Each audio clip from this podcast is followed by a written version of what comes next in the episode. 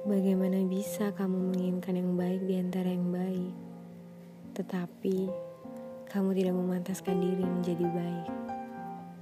Bukankah kamu tahu bahwa yang baik akan dipertemukan dengan yang baik juga? Ini bukan tentang siapa yang akan berubahmu menjadi baik, tapi ini tentang memantaskan diri. Karena memantaskan itu ada dua kamu pantas dicintai atau kamu pantas ditinggalkan. Stay tune ya.